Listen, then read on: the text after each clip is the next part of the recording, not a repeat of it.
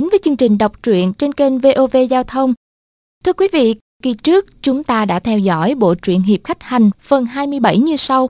Kim ô đao pháp rất tinh diệu là khắc chế của tuyết sơn kiếm pháp mà nội lực phi thường của Thạch Phá Thiên thật hiếm có trên đời. Cho nên sau gần 100 chiêu đánh gãy ba thanh kiếm của họ Bạch thì mọi người công nhận chàng đã thắng. Hai vị sứ giả Trương Tam Lý Tứ chúc mừng huynh đệ nhận thêm chức trưởng môn phái Tuyết Sơn bà lấy bài đồng trao chàng. Ngay lúc ấy sử bà bà ngăn lại, đề nghị Thạch Phát Thiên nhường chức trưởng môn cho mình, rồi sử bà bà nhận bài đồng, cảm tạ Trương Tam Lý Tứ đã gửi thư mời. Sau đó, Phong Vạn Lý thuật lại đầy đủ các sự việc của bản phái thời gian qua. Khi đó, sử bà bà mới nguôi giận, bỏ qua cho các sư đệ và đệ tử của các chi, ra lệnh đệ tử băng bó cho Liêu Tự Lệ. Sử bà bà cùng Thành Tề, Lương Sư Đệ và Phong Vạn Lý, Thạch Phát Thiên, A Tú vào thăm Bạch Lão Gia.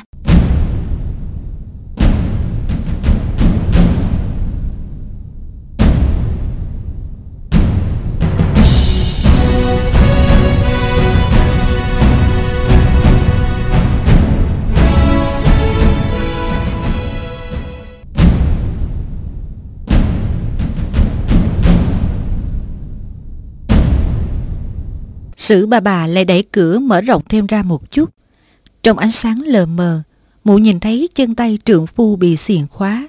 Toàn thân lão bị dây lòi tói quấn chặt, trói giữa hai cây cột đá. Lòng mụ không khỏi xe lại. Bạch tự tại chợt nhìn thấy vợ mình, lão ngẩng người ra rồi lại cười nói.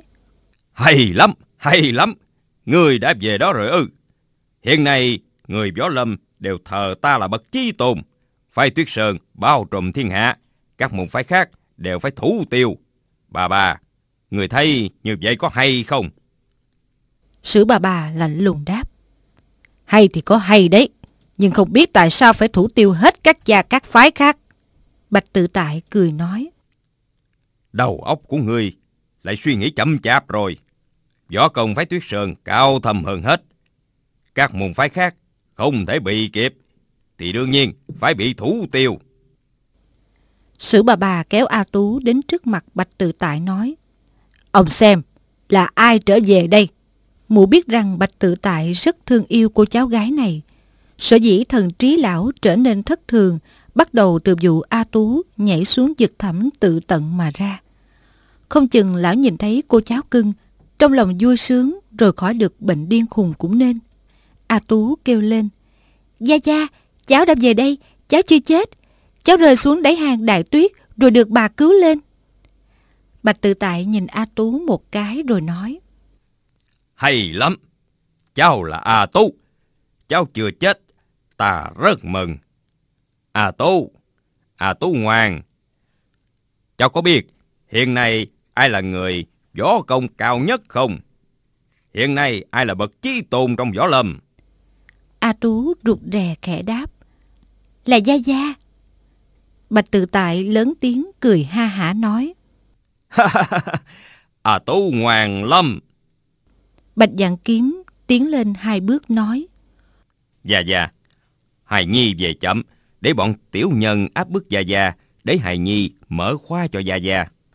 Bọn thành tự học đứng ngoài, lập tức thay đổi sắc mặt, chỉ đợi Bạch Dạng Kiếm đi đến mở xiềng khóa là ai cũng xoay lưng chạy trốn. Bạch Tự Tại quát lên. Cút ra ngoài, ai cần người đến mở khóa cho ta. Những xiềng chân khóa tay này, trong mắt Gia Gia, chỉ là đồ gỗ một đất bùn. Ta khẽ cửa một cái là thoát khỏi ngay. Nhưng ta lại không thích, tự nguyện ở đây để nhắm mắt dưỡng thần. Bạch Tự Tại này tung hoành thiên hạ, dù hàng ngàn hàng vạn người cũng không thể làm ta rụng một cọng lông. Làm gì có người xiên khóa được ta? Bạch Dạng Kiếm nói. Dạ, Gia Gia thiên hạ vô địch. Dĩ nhiên, chẳng ai làm gì được Gia Gia. Có điều, A Tú cùng mẫu thân con đã về. Quá là chuyện vui mừng lớn của gia đình. Vậy xin mời Gia Gia qua sánh đường, uống mấy chung rượu đoàn viên. Hắn nói xong, toan lại mở khóa tay cho Bạch Tự Tại. Bạch Tự Tại giận dữ quát lên. Ta bảo người cút đi, thì cứ việc cút đi. Tay chân ta đèo mấy thứ đồ chơi này thật là thú vị lắm. Người tưởng ta không giật bỏ được nó hay sao? Cút đi! Hai tiếng cút đi lão quát thật to. Bạch dạng kiếm giật mình kinh hãi, buông chùm chìa khóa rớt xuống đất đánh choàng một tiếng rồi lùi lại hai bước. Thì ra Bạch Dạng Kiếm là người tâm cơ linh mẫn. Hắn biết phụ thân sĩ diện, quyết không để cho người khác mở khóa giúp lão thoát nạn. Hắn liền giả vờ thất kinh để đánh rớt chìa khóa xuống. Bọn thành tự học ở gian thạch thất bên ngoài, nghe thấy Bạch Tự Tại quát to. Họ không nhịn được, liền thò đầu qua khe cửa nhìn vào. Bạch Tự Tại quát lên. Các người vào ra mắt ta, sao không ngỏ lời vấn an? Ai là đại anh hùng, đại hào kiệt? Thành tự học nghĩ thầm. Hiện giờ lão bị trói vào cục đá thì mình chẳng sợ gì. Nhưng sư tẩu thế nào cũng tìm cách thả lão ra. Chỉ bằng ta dùng lời đường mật lấy lòng lão để tránh khỏi cái quả sát thân sau này. Lão liền khom lưng nói. Bạch lão gia đã là trưởng môn phái tuyết sơn. Còn nào là thiếu lâm, võ đan, nga mi, thanh thành. Bất cứ môn phái nào cũng phải thủ tiêu hết cả. Khắp thiên hạ chỉ còn bạch lão gia là người độc tôn. Tề tự miễn cùng những tên đệ tử chi bốn cũng buông lời tân bốc xỉm nịnh. Bạch tự tại hiu hiu tự đắc, gật đầu mỉm cười. Sử bà bà lấy làm hổ thẹn vô cùng, lẩm bẩm. Lão già cũng chưa chắc là bị điên. Vừa thấy mình cùng Kiếm Nhi và A Tú đã nhận ra được ngay. Có điều cái bệnh ngông cuồng tự đại của lão đã đến độ không thuốc nào chữa khỏi. Biết làm sao bây giờ? Đột nhiên Bạch Tự Tại ngẩng đầu lên hỏi sử bà bà. Mấy hôm trước đây, đình lão tư đến viên ta. Nói là người lên núi Bích Loa thăm hắn. Ở lại với hắn mấy ngày. Việc đó có thật không? Sử bà bà tức giận nói. Lão điên thật rồi ư. Sao lại đi tin hạng người ăn nói càng đỡ đó được? A Tú nói. Gia Gia, lão đinh bất tứ đó quả là có bức bách cháu cùng bà nội lên núi Bích Loa. Lão nhân lúc người ta gặp nguy nan mà ép buộc. Nhưng bà bà thà gieo mình xuống sông tự tử, quyết không chịu đi. Bạch tự tại mỉm cười nói. hay lắm, hay lắm. Bạch tự tại phu nhân khi nào lại chịu nhục với người. Rồi sau sao nữa? A Tú đáp. Về sau, về sau may nhờ đại ca đây ra tay giúp đỡ, đánh đuổi được Đinh Bất Tứ đi. Bạch Tự Tài liếc mắt nhìn Thạch Phá Thiên một cái.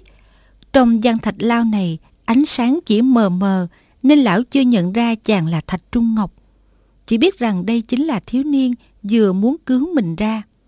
Trong lòng lão cũng có chút tình cảm nên gật đầu nói. Công phu của thằng loi này cũng tạm được. Tuy so với ta thì còn cách một trời một vực. Nhưng đánh đuổi định bất tư thì có thể đủ rồi. Sử bà bà không nhịn được nữa, lớn tiếng quát. Người nói cái gì?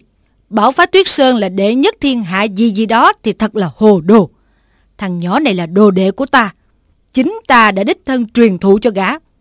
So với đồ đệ của lão thì bản lãnh đồ đệ ta còn cao cường hơn nhiều.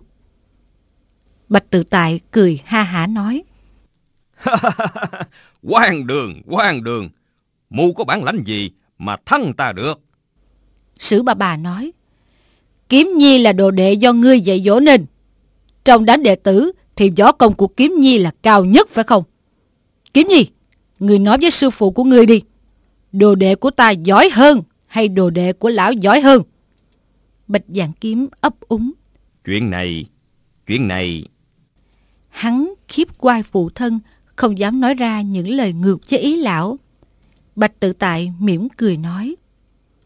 Đồ đệ của người, khi nào là đối thủ của đồ đệ ta? Đồ nhi, có phải mẹ của người nói tầm bay không? Bạch Dạng Kiếm là một hán tử thẳng thắn. Thắng thì nói là thắng, bại thì nói là bại. Hắn đã bại về tay Thạch Phá Thiên thì khi nào lại không nhận, hắn liền đáp. Hài Nhi không đủ sức. Vừa cùng gã động thủ, thật sự không địch nổi gã. Bạch tự tại nhảy bắn lên, xiềng xích kêu loãng xoảng Lão la lớn. Hỏng rồi, hỏng rồi. Có lý nào thế được?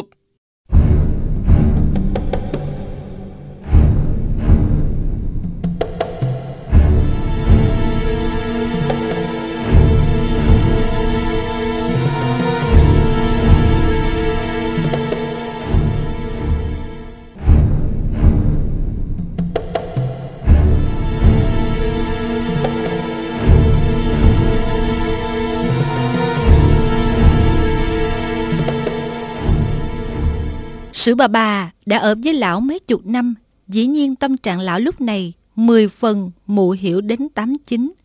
Mụ nghĩ thầm, tự cho võ công mình là thiên hạ vô địch.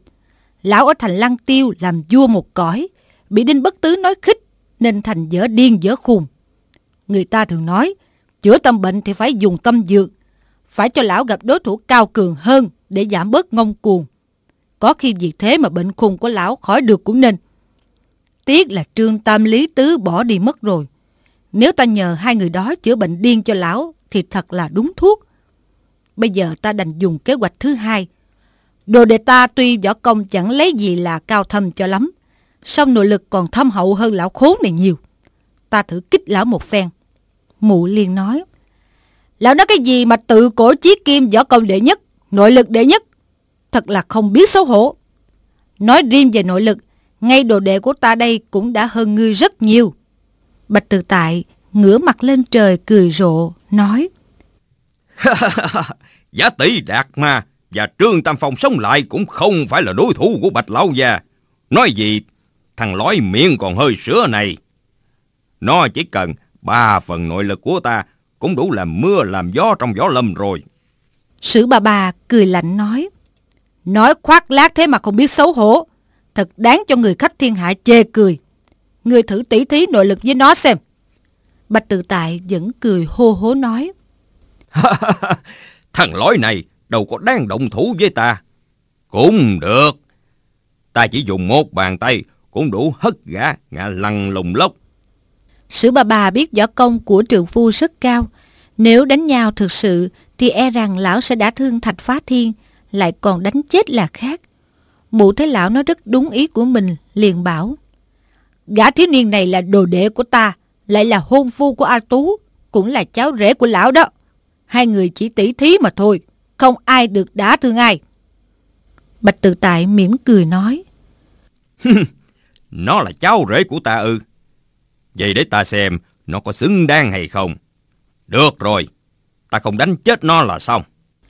Đột nhiên nghe có tiếng bước chân gian lên, một người hốt quảng chạy đến bên ngoài thạch lao, chính là cảnh dạng chung. Hắn lớn tiếng nói. Khải bẩm chướng môn, ban chú ban trường lạc là Thạch Phá Thiên cùng với ma thiên cư sĩ Tạ Yên Khách đã cướp vợ chồng Thạch Thanh ra rồi. Bây giờ bọn họ đang ở ngoài đại sảnh khiêu chiến. Bạch Tự Tại cùng Sử Ba Bà đều la lên một tiếng, đồng thanh hỏi. Ma thiên cư sĩ Tạ Yên Khách ư? Thạch Phá Thiên vừa kinh hãi vừa mừng thầm. Chàng thấy vợ chồng Thạch Thanh đã thoát nạn bình yên thì vui mừng. Nhưng Thạch Trung Ngọc lại đến thành Lăng Tiêu thì chàng e vụ giả mạo của mình sẽ bị bại lộ. Mặt khác, chàng cùng Tạ Yên Khách xa cách đã lâu, bây giờ được gặp cũng không khỏi vui mừng.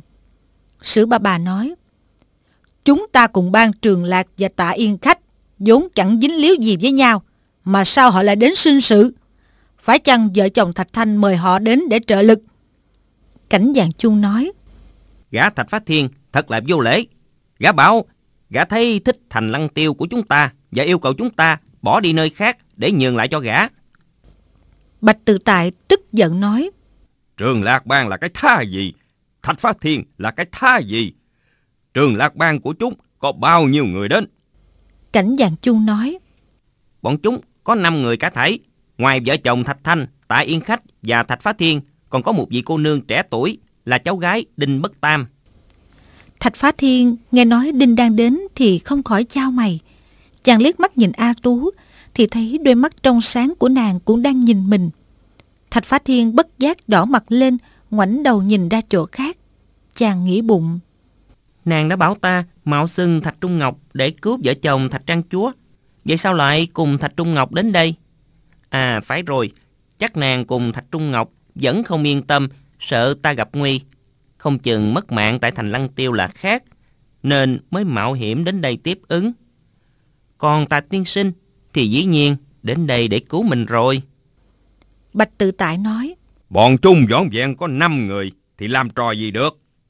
Người có bảo với bọn chúng, chủ nhân thành lăng tiêu, trưởng môn phái tuyết sơn, bạch lão gia là một tay đại anh hùng, đại hào kiệt, đại hiệp sĩ, đại tôn sư, đệ nhất về kiếm pháp, đệ nhất về quyền cước, đệ nhất về nội lực, đệ nhất về ám khí, tự cổ chí kim, để chúng biết chưa? Cảnh dạng chung ngập ngừng đáp. Cái đó, cái đó, bọn chúng đã là người võ lâm, tất nhiên phải nghe qua danh sư phụ từ lâu. Bạch tự tại nói. Đúng vậy. Nhưng thế thì kỳ thật. Có người đã nghe quay danh của ta lại còn dám đến thành lăng tiêu này gây chuyện thị phi ư. À phải rồi. Chắc là vụ ta ẩn cư trong thạch thất này để tranh việc tục lụy đã đồn ra khắp thiên hạ. Họ tưởng là bạch lão gia đã gác kiếm rửa tay, không nói đến võ công nữa, nên mới lần mò đến đây ăn hiếp. các người xem đó, sư phụ các người là một cây đại thụ. Nếu không che chở cho các người, thì các người hỏng bét ngày. Sử bà bà tức giận nói, Người cứ ở đây một mình mà mơ mộng, còn các ngươi hãy theo ta ra xem họ làm gì. Mụ dứt lời, rảo bước đi trước. Bạch dạng kiếm, thành tự học đều theo ra ngoài. Thạch Phá Thiên đang muốn đi ra, thì đột nhiên Bạch Tự Tại kêu lên. Tiểu tử này ở lại đây, ta dạy cho người một bài học đã. Thạch Phá Thiên liền dừng bước quay đầu lại. A Tú đã chạy đến bên cửa nhưng nàng rất lo lắng đến sự yên nguy của Thạch Phá Thiên. Thấy chàng quay lại, nàng nghĩ ngay đến ông nội mình dở điên dở khùng. Giả tỷ lão cùng Thạch Phá Thiên tỷ thí thật sự. Biết đâu hạ thủ không biết nặng nhẹ mà giết mất chàng. Nàng biết mình công lực kém cỏi Nếu Thạch Phá Thiên gặp nguy cấp thì không có cách nào cứu được. Nàng dội lớn tiếng gọi. Ba nội, Gia Gia thực sự muốn muốn tỷ thí với huynh ấy. Sử bà bà quay lại nói với Bạch Từ Tại. Nếu lão mà đánh chết đồ đệ của ta, thì chúng ta sẽ lên núi Bích Loa hết, không trở về nữa. Bạch Tự Tại cả giận quát lên. Mụ, mụ nói gì vậy? Sử bà bà mặc kệ lão, đi băng băng ra khỏi thạch lao, rồi xoay tay đóng cửa lại. Trong nhà lao lại tối mò.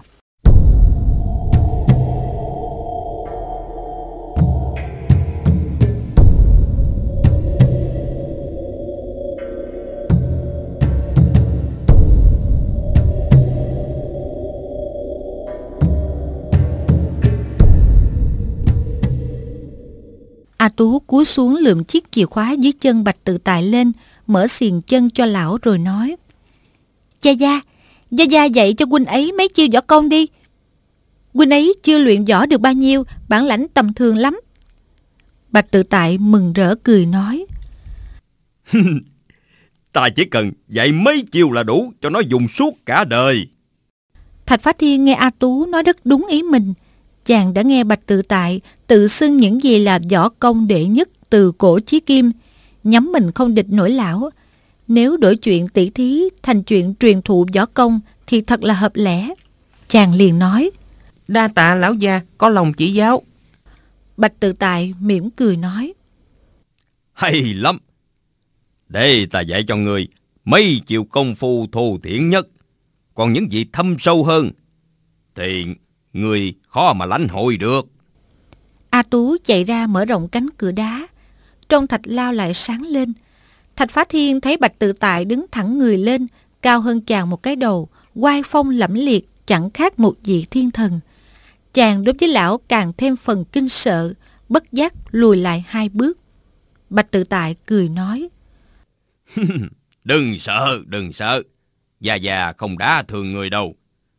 Người hãy xem đây ta chỉ đưa một tay là nắm được sau gáy người, rồi giật người ngã lăn. Lão vừa dứt lời đã đưa tay phải ra, quả nhiên túm được gáy thạch phá thiên. Thủ pháp lão mau lẹ vô cùng, phương vị lại rất chuẩn xác. Thạch phá thiên thoát thế nào được? Chàng thấy luồng lực đạo ở tay bạch tự tại ghê gớm vô cùng. Người mình dường như sắp bị nhấc bổng lên không. Chàng dội đề khí đứng vững lại, đồng thời đưa tay phải ra gạt tay Bạch Tự Tại. Bạch Tự Tại vừa xuất thủ là đã nắm được quyệt đạo sau gáy Thạch Phá Thiên. Ngờ đâu lão vừa dẫn sức toàn nhấc lên thì người Thạch Phá Thiên lại rớt xuống mặt đất, không nhấc bổng lên được. Cánh tay lão lại bị chàng gạt trúng. Lão bị tê nhất đành buông tay ra. Lão la lên một tiếng. Ái chà, bụng bảo già. Nội lực thằng lói này quả nhiên rất khá. Lão lại đưa tay trái ra nắm lấy trước ngực Thạch Phá Thiên, rồi thuận đà đẩy một cái, nhưng vẫn không lay động thân hình của chàng được chút nào. Chiêu thứ hai này Thạch Phá Thiên đã đề phòng trước, để ý né tránh mà lão chỉ đưa tay ra là chụp trúng ngay. Trong lòng chàng khâm phục, cất tiếng khen ngợi. Bản lãnh lão gia quả nhiên phi thường. Chỉ hai chiêu này đã lợi hại hơn đinh tứ gia nhiều rồi. Bạch tự tại đang ngấm ngầm hổ thẹn thì được nghe chàng khen mình lợi hại hơn đinh bất tứ. Lão lại cao hứng nói. Đinh bất tứ, đâu phải là đối thủ của ta. Chân trái lão tiện đà móc một cái. Thạch phá thiên lão đảo người đi một chút nhưng không bị hất ngã. Bạch tự tại liên tiếp nắm ở sau lưng, chụp vào trước ngực, rồi quét chân một cái. Ba chiêu liên hoàn này là tuyệt kỹ đắc ý nhất trong đời lão, đâu phải là công phu thô thiển gì. Mấy chục năm nay, không biết bao nhiêu anh hùng hảo hán lừng danh đã thua với ba chiêu liên hoàn này. Ngờ đâu hôm nay, những chiêu này đều trúng cả. Nhưng dấp phải nội lực thạch phá thiên thâm hậu vô cùng, nên không có hiệu quả chút nào. Mấy hôm trước, lão gặp hai anh em họ Đinh, nghe Đinh Bất Tứ bảo sử bà bà đã lên núi Bích Loa ở mấy ngày. Lão vừa ghen tức, vừa căm hận đến nỗi thần trí thất thường. Hôm nay lão thấy Á Thê trở về, biết chuyện mụ lên núi Bích Loa hoàn toàn là bịa đặt, lại gặp được A Tú, thì trong lòng sung sướng vô cùng. Bệnh điên khùng của lão đã thuyên giảm đến quá nửa. Nhưng ý niệm về gió công mình là đệ nhất thiên hạ, lão vẫn tin là sự thật. Vừa rồi, lão ra ba chiêu liên hoàn mà không hất ngã được chàng thiếu niên này, thì lửa giận bốc lên ùn ùn. Đầu óc lại đâm ra hồ đồ. Lão bèn phóng chưởng nhằm đánh vào trước ngực Thạch Phá Thiên, dẫn đến ba bốn thành công lực.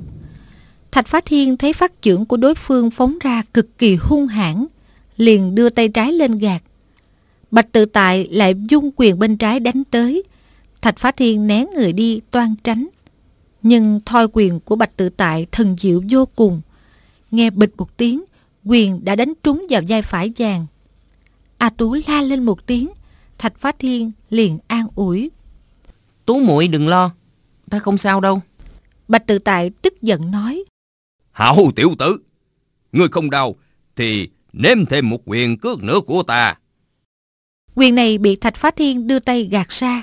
Bạch tự tại liên tiếp phóng ra bốn quyền nữa.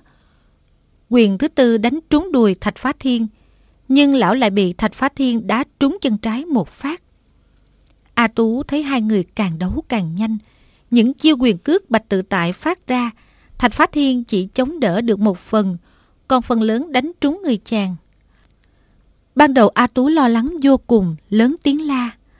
Gia Gia hạ thủ lưu tình. Sao nàng thấy nét mặt Thạch Phá Thiên vẫn bình thường, không lộ vẻ gì đau đớn, nên nàng cũng yên tâm hơn. Bạch Tự Tại đã đánh trúng người Thạch Phá Thiên đến mười mấy chiêu. Lúc đầu lão còn nhớ tới lời bà vợ dọa bỏ lên núi Bích Loa, chỉ vận dụng có ba bốn thành công lực vì sợ đã thương chàng. Nhưng bất luận là bị quyền hay chưởng đánh trúng, Thạch Phá Thiên chỉ đảo mình một cái chứ hoàn toàn không bị gì cả. Bạch tự tại vừa kinh ngạc vừa tức giận. Lão đã đòn mỗi lúc một nặng hơn. Nhưng lạ thay, dù lão tăng gia công lực đến đâu, vẫn không sao đánh ngã được thạch phá thiên. Bạch tự tại gầm thét om sòm, giận hết sức bình sinh để xuất chiêu. Chỉ trong khoảnh khắc, trưởng phong quyền phong xô đẩy ầm ầm trong thạch lao. Những xiềng xích treo trên cột đá rung lên loãng xoảng không ngớt. A Tú cảm thấy hô hấp khó khăn, cơ hồ nghẹt thở. Tuy nàng đã tự lưng vào cánh cửa mà vẫn khó chịu vô cùng. Đành mở cửa nhà lao chạy ra ngoài. Dẫn Gia Gia liên tiếp giáng quyền vào mình, thạch phá thiên. Nàng tối tâm mặt mũi, không nỡ nhìn cảnh đau lòng này nữa, liền xoay tay đóng cửa lại.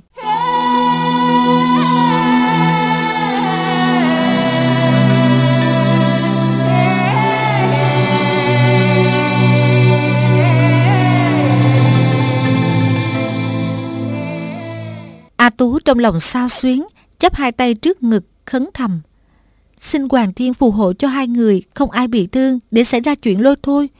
Hay hơn hết là hai bên bất phân thắng bại rồi ngừng tay. Nàng tựa lưng vào cửa đá, cảm thấy cánh cửa không ngừng rung chuyển. Tiếng xiềng xích sắt da chạm vào nhau mỗi lúc một gian dội. Nàng sợ quá, cơ hồ ngất đi, tưởng chừng mặt đất dưới chân cũng bị lung lay.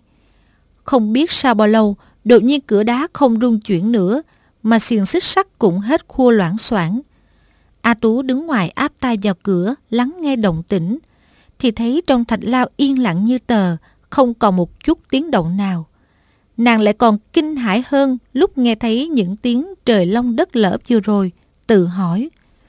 Nếu Gia Gia thắng thì nhất định người đã đắc ý cười ha hả. Nếu Thạch Lan thắng thì chàng đã đẩy cửa ra ngoài tìm mình rồi. Sao lại không nghe thấy thanh âm nào cả? Chẳng lẽ có người bị thương rồi chăng? Hay là cả hai người cùng kiệt lực mà chết hết? A Tú nghĩ tới đây sợ quá, rung lên bần bật. Nàng đưa tay từ từ đẩy cửa đá ra, song hai mắt vẫn nhắm chặt, không dám nhìn tình hình trong thạch lao. Nàng chỉ sợ mở mắt ra là ngó thấy một xác chết nằm dưới đất, thậm chí cả hai người nằm giữa đống máu mà chết. Sau một lúc khá lâu, nàng khẽ hé mắt ngó vào, thì thấy Bạch Tự Tại và Thạch Phá Thiên đều ngồi bệt dưới đất. Bạch Tự Tại hai mắt nhắm chặt, còn Thạch Phá Thiên thì trên môi thoáng lộ nụ cười, đang nhìn nàng. A Tú à một tiếng rồi thở phào nhẹ nhõm. Nàng dương mắt lên nhìn, thấy rõ Thạch Phá Thiên đang áp bàn tay phải lên lưng Bạch Tự Tại. Chắc là đang giận khí để trị thương cho lão. A Tú cất tiếng gọi. Gia Gia, Gia Gia bị thương rồi ư? Thạch Phá Thiên nói. Không bị thương đâu. Lão già bị khó thở một chút. Chỉ một lúc là khỏi ngay. A Tú đặt tay phải lên ngực, nhẹ nhõm nói. Cảm ơn Hoàng Thiên phù hộ, cảm ơn. Đột nhiên, Bạch Từ Tại đứng phát dậy, lớn tiếng quát. Cái gì mà khó thở? Ta, ta chẳng thở được là gì đây? Lão dung trưởng lên toàn đánh xuống đầu Thạch Phá Thiên, nhưng chợt cảm thấy hai bàn tay đau đớn vô cùng. Lão liền dơ lên xem, thì thấy hai bàn tay đã sưng to như hai quả bóng, chỗ đỏ thẫm, chỗ tím bầm. Phát trưởng này mà đánh xuống người Thạch Phá Thiên thì e rằng chính bàn tay lão phải vỡ nát trước. Lão ngẩn người ra một chút rồi hiểu ngay. Thì ra nội lực của Thạch Phá Thiên quả là thâm hậu, ngoài sức tưởng tượng. Lão đánh trúng mấy chục chiêu quyền trưởng đều bị nội lực chàng hất ngược lại. Quyền trưởng đánh vào chàng chẳng khác gì đập vào tường đá. Đối phương chưa bị thương mà bàn tay lão đã không chịu nổi. Lão lại cảm thấy chân của mình ngấm ngầm đau buốt, tựa hồ muôn ngàn mũi kim đâm vào. Phen nãy, lão đã phóng ra mấy cước, chân cũng bị sức hất ngược lại làm chấn động. Bạch tự tại đứng ngẩn ra một lúc rồi nói. Hỏng rồi, hỏng rồi. Lập tức, lão thấy chán nản vô cùng, nghĩ lại những câu mình đã nói. Võ công đệ nhất tự cổ chí kim gì gì đó, thật chỉ là những lời để gạt người và tự gạt mình. Lão lượm xiềng xích lên mắc vào chân tay mình. Lách cách mấy tiếng, lão tự khóa lại. A Tú hốt quảng la lên. Gia Gia, Gia Gia làm sao vậy? Bạch tự tại xoay mình quay mặt vào vách đá, nói một cách thê lương. Bạch tự tại mổ, cuồng vọng tự cao, tội nghiệp nặng nề. Bây giờ ta phải ở đây, quay mặt vào tường đá để sám hối lỗi lầm. Các người ra cả đi. Từ nay ta không gặp ai nữa. Ngươi kêu bà nội của ngươi lên núi Bích Loa đi. Vĩnh viễn đừng trở về thành lăng tiêu nữa. A Tú cùng Thạch Phá Thiên ngơ ngác nhìn nhau, không biết làm thế nào. Hồi lâu, A Tú mới lên tiếng trách. Chuyện này chỉ tại thiên ca không tốt, sao lại hiếu thắng đến thế? Thạch Phá Thiên nói. Ta, ta có làm gì đâu. Không đánh trúng da da của muội một quyền nào. A Tú lườm chàng rồi nói. Chỉ là da da của tiểu muội thôi ư. Thiên ca kêu một tiếng da da cũng đâu có gì là sỉ nhục. Thạch Phá Thiên thầm sung sướng trong lòng, khẽ gọi. Gia Gia. Bạch Tự Tại xua tay nói. Đi đi, đi mau đi. Người mạnh hơn ta. Ta là con cháu người. Người mới là gia gia của ta. A Tú lè lưỡi rồi mỉm cười nói. Gia Gia là nổi giận nữa rồi. Chúng ta mau ra ngoài nói với bà nội đi.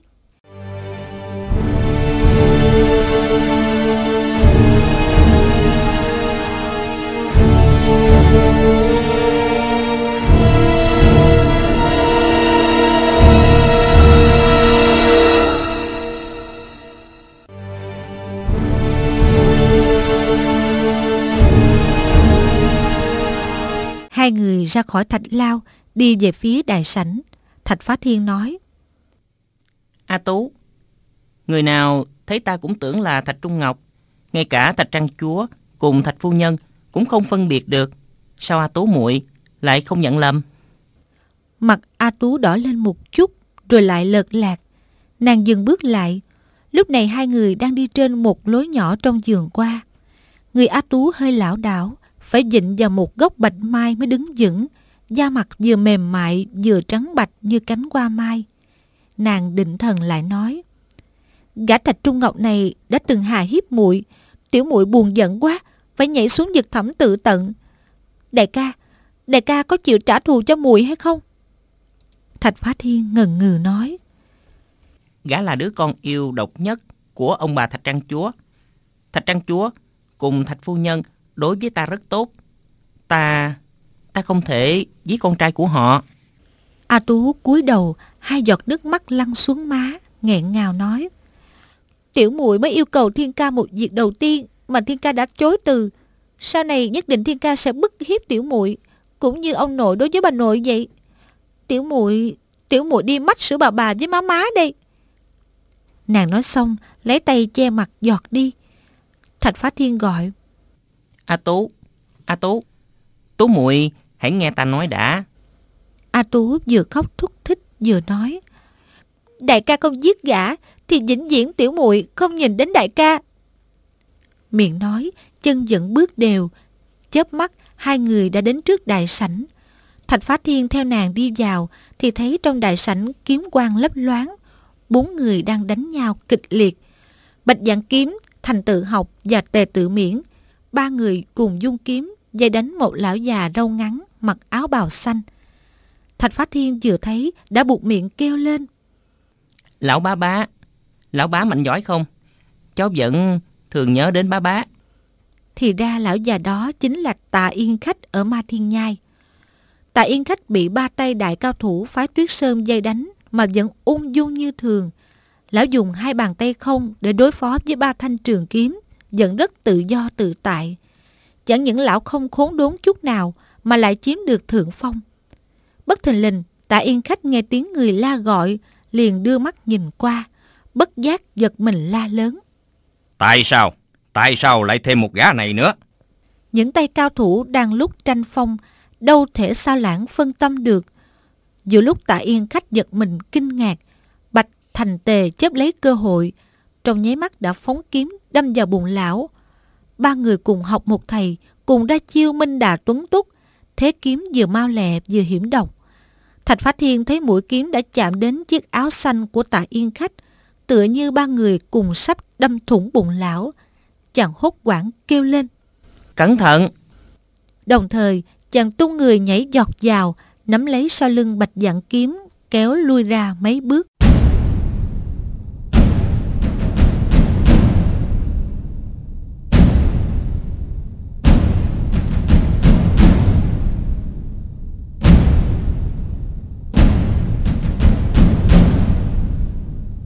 Tiếp theo, nghe hai tiếng rắc rắc. Tạ Yên Khách trong lúc nguy cấp đã thi triển tuyệt kỹ bích châm thanh trưởng Tay trái lão chấn gãy trường kiếm của tề tự miễn, tay phải chấn gãy trường kiếm của thành tự học. Hai phát trưởng này, tuy lão phát ra cực kỳ mau lẹ, mà áo cũng đã bị hai thanh kiếm đâm đách hai vệt dài. Rồi lão xoay song trưởng lại, dẫn nội lực phóng ra. Thành tề, hai người bị bắn văng đi, lưng dán vào vách đá đánh quịch một tiếng. Sạc cột rung lên, bụi cát rơi xuống như mưa rào. Lại nghe đánh bốp một tiếng. Thì ra bạch dạng kiếm đã tác thạch phá thiên một cái. Tạ Yên Khách đưa mắt nhìn thạch phá thiên, rồi lại ngó gã thạch Trung Ngọc đứng trong góc nhà. Trong lòng lão rất đổi kinh nghi, cất tiếng hỏi. Người... Hai người sao lại giống nhau thế? Thạch Phá Thiên nét mặt hớn hở vui mừng, lên tiếng. Lão bá bá đến đây để cứu cháu phải không? Đa tạ bá bá, cháu vẫn khỏe, họ không giết cháu. Rồi chàng quay sang bên kia nói tiếp.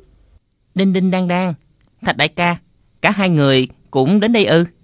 Thạch trang chúa, Thạch phu nhân, bọn họ có đã thương trang chúa và Thạch phu nhân hay không? Vậy là con yên tâm rồi. Sư phụ, Gia Gia tự đeo xiềng tay xích chân vào rồi, không chịu ra ngoài nữa. Gia Gia bảo sư phụ cứ lên núi Bích Loa đi. Chỉ trong chốc lát, chàng lên tiếng nói với tạ yên khách, Đinh Đan, Thạch Trung Ngọc, vợ chồng Thạch Thanh và Sử Bà Bà, mỗi người mấy câu, giọng nói rất rõ ràng dõng dạc. Ai nghe cũng giật mình kinh hãi.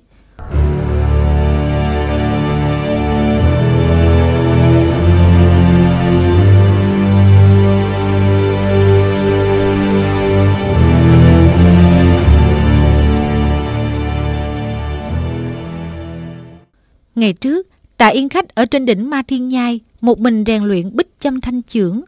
Một hôm lão hướng chí muốn thử xem bản lãnh mình đã đến mức nào, liền phát huy toàn bộ nội lực để ra chiêu. Đúng lúc ấy, trước thủ thành xuân bối hải thạch, thống lãnh tám cao thủ ban trường lạc đến Ma Thiên Nhai, nói là để đón ban chúa họ về. Họ cứ nhất định nói ban chúa đang ở trên Ma Thiên Nhai. Tạ Yên Khách vừa ra một chiêu đã bắt được mễ hoành giả. Nhưng về sau lão cùng bối hải thạch động thủ, Thì một là họ bối bản lãnh hơn người, Hai là lúc ấy nội lực lão đã bị hao tán hết. Lão bèn quyết định nhân lúc chưa thất bại mà rút lui chạy trốn. Lão đánh ra một chưởng rồi rút lui ngay. Tuy lão chưa thua hẳn, Nhưng để người khác xông thẳng vào nhà, Bức bách phải xuống núi, Quả là chuyện nhục nhã nhất trong đời lão.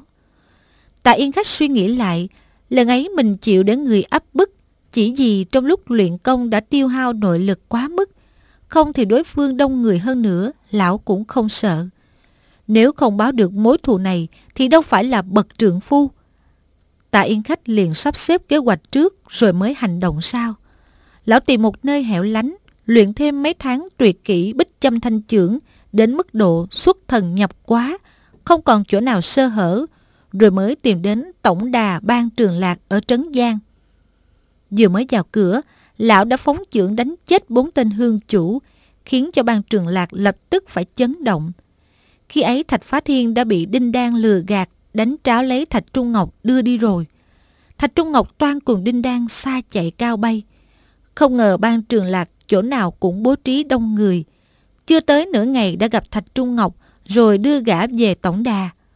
Bọn bối hải thạch từ đó về sau giám thị hết sức cẩn mật, nghĩ rằng Thằng lõi này, lúc trước thì đầy hào khí, nhưng về sau nghĩ lại sợ hãi toàn chạy trốn. Trên thiên hạ đâu có chuyện dễ dàng như vậy. Mấy chục người kề cận ngày đêm, canh giữ không rời. Bất kể hắn ta có xảo trá như thế nào cũng không trốn được. Thạch Trung Ngọc khó khăn lắm mới thoát khỏi thành lăng tiêu, lại gặp phải kiếp nạn ở hiệp khách đảo. Trong lúc hắn sầu não không sao nói hết, đã cùng Đinh Đan thương nghị mấy lần, Hai người đều quyết định là bất luận thế nào cũng không đi hiệp khách đảo. Nhưng ở trong tổng đà cũng khó mà chạy trốn. Chỉ còn đợi dọc đường đến hiệp khách đảo sẽ tìm cách thoát thân. Thạch Trung Ngọc không biết làm sao, đành tạm thời mạo xưng là Thạch Phá Thiên, rồi sẽ tính sao. Gã là tay cực kỳ lanh lợi. Trong ban trường lạc, từ trên xuống dưới, gã đều nhẵn mặt. Tính đến ai thế nào gã cũng hiểu cả. Gã giả trang làm Thạch Phá Thiên mà không để mọi người nghi ngờ.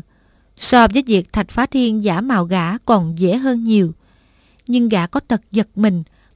Không dám ra ngoài ra phước như khi làm ban chúa trước kia.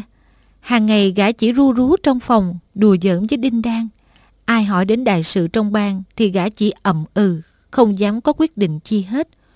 Mọi người trong bang trường lạc cũng chỉ mong đến kỳ hạn để đưa gã đi hiệp khách đảo, gã không hỏi han gì, họ lại càng được yên ổn. Ngày trước, bối hải thạch đến Ma Thiên Nhai đón thạch phá thiên về, mới phóng một chưởng đã bức bách tạ yên khách phải bỏ đi. Lão biết việc này còn gây rắc rối, vẫn ngấm ngầm lo lắng.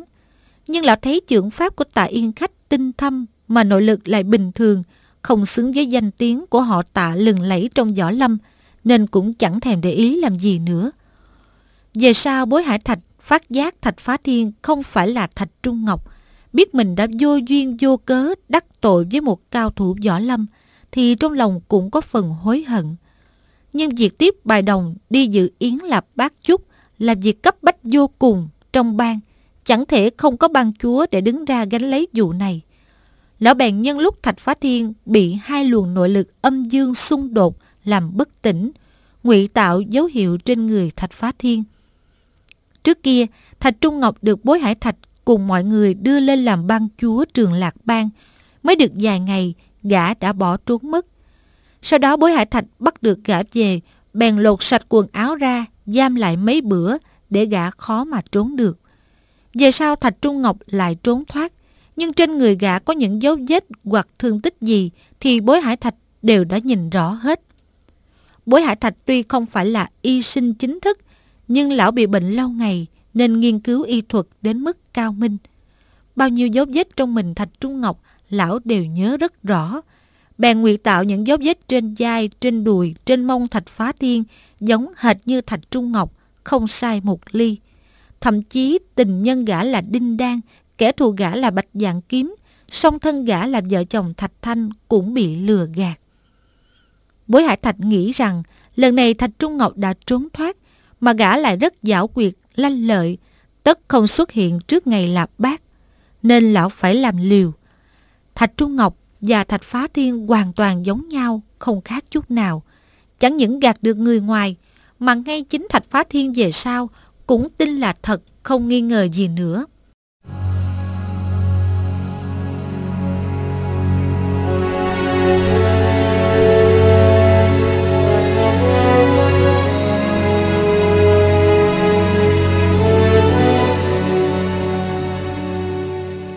Thật ra Thạch Phá Thiên và Thạch Trung Ngọc tuy tướng mạo giống nhau, nhưng không thể giống hết mọi chỗ được.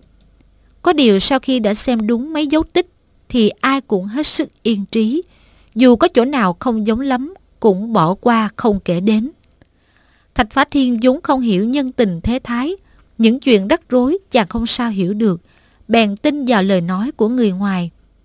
Chàng cũng cho là sau khi mình bị bệnh nặng một thời gian, đã quên hết những việc đã qua. Không ngờ hai sứ giả thiện ác của hiệp khách đảo quả thực bản lãnh hơn người. Đã tìm được Thạch Trung Ngọc rồi đưa từ kỷ diện thành Dương Châu về. Thành ra bao nhiêu mánh khóe của bối hải thạch đều bị phanh phui. Tuy Thạch Phá Thiên đã chịu tiếp nhận chức ban chúa ban trường lạc để hướng lấy kiếp nạn cho toàn bang, nhưng thể diện bối hải thạch coi như mất sạch. Lão bèn tìm chỗ kín ẩn lánh, không dám thò mặt ra nhìn Thạch Phá Thiên nữa. Vì thế mà dụ Thạch Trung Ngọc giả làm Thạch Phá Thiên lẽ ra rất khó qua mắt bối hải thạch, nhưng lại không bại lộ. Khi tạ yên khách đến cửa đích danh khiêu chiến, bối hải thạch nghe tin họ tạ đã đả thương liên tiếp bốn tên hương chủ, thì lượng sức mình không tài nào thắng được ông ta. Một mặt lão ra nhà đại sảnh để sắp xếp mọi việc, một mặt lão sai người mời cho bằng được thạch ban chúa ra đối phó. Thạch Trung Ngọc từ chối hai ba lần. Những người vào mời gã toàn là hương chủ, đà chủ, đứng chật ních trong phòng. Tin tức cứ truyền vào liên tục. Bối Hải Thạch cùng lão họ tạ đang đánh nhau kịch liệt ngoài sảnh đường. Xin bằng chúa ra định đoạt. Có người nói. Bối tiên sinh bị tạ yên khách đánh trúng một chưởng vào vai. Tay trái tiên sinh hình như không nhúc nhích được. Có người nói. Bối tiên sinh chém đứt được nửa tay áo tại yên khách. Lão họ tạ thừa cơ đánh một chưởng, trúng trước ngực bối tiên sinh. Lại có người nói. Bối tiên sinh ho sù sụ, miệng ưa mau tươi. Bằng chua mà không ra mặt thì bối tiên sinh kho lòng thoát chết. Có người lại nói khích. Lão họ tạ lơn tiên khoác lác, tuyên bố chỉ dùng hai bàn tay không là đủ đánh bay cả ban trường lạc. Bàn chua mà không ra mặt thì lão phong quả đốt tổng đà của chúng ta. Thạch Trung Ngọc nghĩ bụng. Lão họ tạ mà đốt mất tổng đà của trường Lạc Bang thì không những chẳng liên quan gì đến ta, mà còn là chuyện tốt. Tốt nhất là lão họ tạ kia mau mau giết sạch các ngươi đi. Nhưng gã bị đám hương chủ đà chủ ép bức quá, không sao tránh mặt được nữa, đành bóng bụng bước ra đại sảnh. Gã định bụng ra lệnh cho toàn bộ hảo thủ của trường Lạc Bang xông lên hết, bất kể là ai sống ai chết, hay tốt nhất là lưỡng bại câu thương chết chung tất cả, thì mình có thể thừa cơ hội mà chạy trốn. Ngờ đâu, tạ yên khách vừa trông thấy gã, liền giật mình, kinh hãi la gọi. Cậu tạp chúng, té ra là người. Lúc này bối hải thạch nằm co ro dưới đất, hơi thở chỉ còn thoi thóp, giặt áo đầm đìa máu tươi. Thạch Trung Ngọc khiếp sợ đến mức muốn hô hào mọi người xông lên liều mạng mà cũng không thể thốt ra lời được, chỉ run rẩy nói. Thì ra là tạ tiên sinh. Tạ Yên Khách cười lạnh nói. hay lắm, hay lắm. Thằng lõi này quả nhiên đã là ban chúa của trường Lạc Bang. Nhưng lão nghĩ lại hết mọi việc cũng không nén nổi lạnh toát cả người. Lão nghĩ thầm. Hỏng bét, hỏng bét. Thằng cha bối hải thạch thật là tâm cơ ghê gớm. Năm xưa ta đã từng có lời thề sẽ làm bất cứ việc gì theo lệnh của người đem quyền thiết lệnh đến cho ta. Việc này mọi người đều biết cả. Lão biết mình lấy lại quyền thiết lệnh từ tay thằng cấu tập chủng. Bèn tính trăm phương ngàn kế đến mà thiền nhai đón gã về. Dâng lên làm ban chúa bù nhìn. Dụng ý của lão không ngoài chuyện bắt mình nghe lệnh của trường Lạc Bang. Tạ Yên Khách ơi là Tạ Yên Khách, người tự phụ là thông minh quán thế, nhưng lại một lúc hồ đồ, hôm nay tự chui vào cái lưới này. Rồi đây, chúng làm dao làm thớt, mình làm cá làm thịt, không còn ngóc đầu dậy được nữa. Ta nên biết, người đang lo lắng điều gì thì gặp chuyện gì cũng bất giác liên hệ đến điều đó. Kẻ trèo tường vượt ngục thì tưởng chừng khắp thiên hạ chỗ nào cũng có công sai truy nã mình. Hung thủ gây án thì nơm nớp lo sợ mọi người đã nghi ngờ mình. Thanh niên nam nữ nặng lòng vì nhau thì cho là câu nói nào, động tác nào của đối tượng cũng vì mình mà nói mà làm. Ngay cả những người thông minh tuyệt đỉnh cũng khó mà tránh khỏi có tâm trạng như thế. Tạ Yên Khách bị ám ảnh bởi lời thề quyền thiết lệnh. Tâm trạng lão hiện giờ cũng vậy. Lão càng nghĩ lại càng khiếp sợ. Đoán chắc bối hải thạch đã bố trí cơ quan lợi hại từ trước. Hai mắt lão đăm đăm nhìn thạch Trung Ngọc. Im lặng chờ xem gã ra lệnh cho mình làm việc gì, nghĩ bụng. Giả tỷ thằng lõi này bảo mình chặt hai tay đi. Từ đây biến thành phế nhân, sống dở chết dở, thì biết làm thế nào. Nghĩ tới đây, lão không nén nổi, hai tay run rẩy từng cơn. Giả tỷ tại yên khách lập tức chạy trốn khỏi tổng đà ban trường lạc, rồi suốt đời tránh mặt gã cẩu tập chủ này, thì dĩ nhiên tránh được vấn đề nan giải này. Nhưng nếu làm như vậy, thì từ đây trở đi, danh hiệu của lão không còn trên chốn giang hồ nữa. Đó hãy còn là chuyện nhỏ. Ngày trước lão đã lập lời thề độc, nếu lời thề linh ứng thì còn thảm khốc hơn nhiều so với chuyện phải cục hai tay. Ngờ đâu trong lòng Thạch Trung Ngọc cũng sợ hãi vô cùng. Gã thấy sắc mặt tạ yên khách lộ vẻ quái dị. Không hiểu lão muốn hạ độc thủ với mình thế nào. Hai người cứ đăm đăm nhìn nhau. Chỉ trong chốc lát mà cả hai người đều thấy lâu bằng mấy ngày. Thạch Trung Ngọc ngẩn người ra. Nhưng hắn đã từng nghe nói đến chuyện tạ yên khách phát quyền thiết lệnh, lại là người rất thông minh cơ trí. Chỉ xoay chuyển ý nghĩ một chút là hiểu ngay. Gã biết nhất định Tạ Yên Khách đã nhận lầm mình là thằng ngốc đang làm con ma đi đến thành lăng tiêu chết thế. Nghe Tạ Yên Khách nói, bất luận mình đưa ra vấn đề gì nan giải đến đâu, lão cũng hết sức làm cho bằng được. Gã sung sướng chẳng khác gì bắt được của báo từ trên trời rơi xuống. Gã biết võ công lão này tuyệt cao, chẳng việc gì mà lão không làm nổi. Gã lột vẻ ngần ngừ không quyết định. Tạ Yên Khách đã nhận ra thái độ của Thạch Trung Ngọc là vừa kinh hãi vừa sợ sệt. Lão liền nói. Mộ đã từng tuyên bố, người nào trên chốn giang hồ đã lấy được quyền thiết lệnh, thì ta mổ quyết không đụng vào người đó một ngón tay. Ngươi còn sợ gì nữa? Cẩu tạp chúng, ngươi còn chưa chết, thật là mạng lớn. Nội công của ngươi đã luyện đến mức độ nào rồi? Lão đoán rằng thằng lõi này ngài khó hoặc biến nhát, sau này không luyện công nữa. Nếu không hai luồng nội khí âm dương xung kích nhau trong cơ thể, thì làm sao gã còn sống được đến ngày nay? Thạch Trung Ngọc nghe ông ta gọi mình là cẩu tập chủng, chỉ tưởng rằng ông ta mở miệng thoá mạ mình thôi, chỉ mỉm cười chứ không trả lời. Về sau gã tự nhủ. Sau khi thằng ngốc kia đến thành lăng tiêu thổ lộ chân tướng, bọn bạch tự tại, bạch vạn kiếm, phong vạn lý, khi nào chịu bỏ qua, nhất định chúng sẽ đến đây để tìm ta. Mình khó mà chương mặt ra giang hồ nữa. Nay được cơ hội tốt này, làm sao mình không nhờ lão giải quyết cho xong đi. Lực lượng phái tuyết sơn cùng trường lạc bang cũng tương đương nhau, kẻ tám lạng, người nửa cân. Thế mà một mình tại Yên Khách có thể dẹp được trường Lạc Bang, thì chắc là ta có thể dựa vào song chưởng của lão để đánh cho phái Tuyết Sơn một trận muôn đời chưa phục hồi được. Gã tính toán xong liền nói. Tạ tiên sinh quả nhiên là người tủ tính, khiến cho ai cũng phải kính phục. Việc mà tại hạ muốn nhờ tiên sinh giúp đỡ, người tâm thương mà nghe thấy phải tái mặt. Nhưng tại tiên sinh đã có bản lãnh thiên hạ vô song, thì đó lại là một việc nhẹ nhàng chẳng đáng gì. Tạ Yên Khách nghe giọng lưỡi Thạch Trung Ngọc dường như không có ý làm khó mình thì trong bụng mừng thầm. Lão hỏi ngay. Người muốn nhờ ta việc gì? Ông ta chưa được bình tâm lắm nên cũng không lưu ý đến chuyện Thạch Trung Ngọc nói chuyện văn nhã. Hoàn toàn khác thằng ăn xin cẩu tập chủng. Thạch Trung Ngọc nói. Tại hạ cả gan xin tạ tiên sinh đến thành lăng tiêu, tru diệt sạch sẽ phái tuyết sơn. Từ trên xuống dưới, không để sống sót một người nào.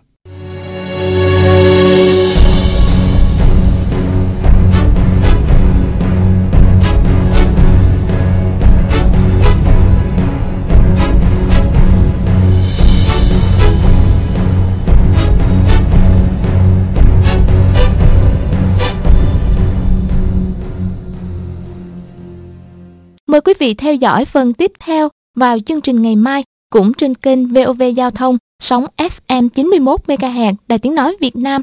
Và quý vị đừng quên địa chỉ quen thuộc của hộp thư điện tử chương trình, đó là đọc truyện vovavonggmail.com. Đến đây thì xin chào tạm biệt